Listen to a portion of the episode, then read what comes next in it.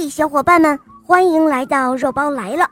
下面请收听《十二个跳舞的公主》第二集。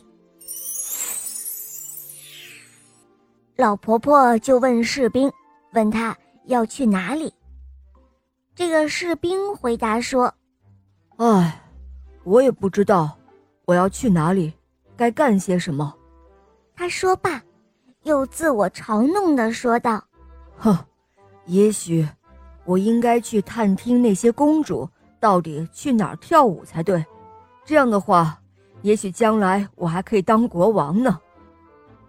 老婆婆一听，对士兵说道：“哦，对对，这不是什么难事，只要你留心不要喝公主给你的酒，也不要吃他们给你的东西。”并且在他们要离去的时候，你假装睡着了，那就没问题喽。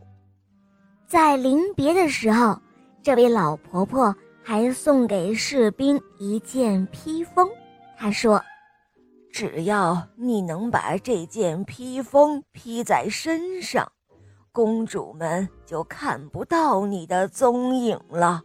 然后。”你就可以跟着公主到他们去的任何地方。士兵听了这些忠告后，他决定了一定要去试一试自己的运气。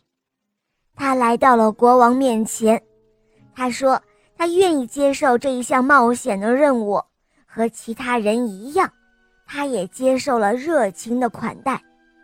国王还下令。把漂亮的王室礼服给他穿上。到了晚上，他被带到了外室。进屋之后，他刚要准备躺下，国王的大公主就给他端来了一杯葡萄酒。